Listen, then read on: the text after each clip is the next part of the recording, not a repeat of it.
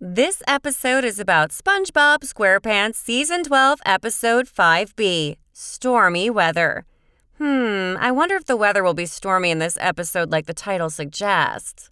In this episode, SpongeBob gets a cloud as a pet. But the cloud ends up running away from SpongeBob, and then the cloud causes stormy weather. Yep, I was right. Stormy weather in the title, stormy weather in the episode. The weatherman tries to get rid of the cloud to stop the stormy weather, but SpongeBob tries to stop the weatherman to save his pet cloud. The weatherman ends up swallowing the cloud, which turns the weatherman's body into a cloud. This all sounds crazy, but remember, this is SpongeBob. We're dealing with talking sea creatures who eat cheeseburgers here.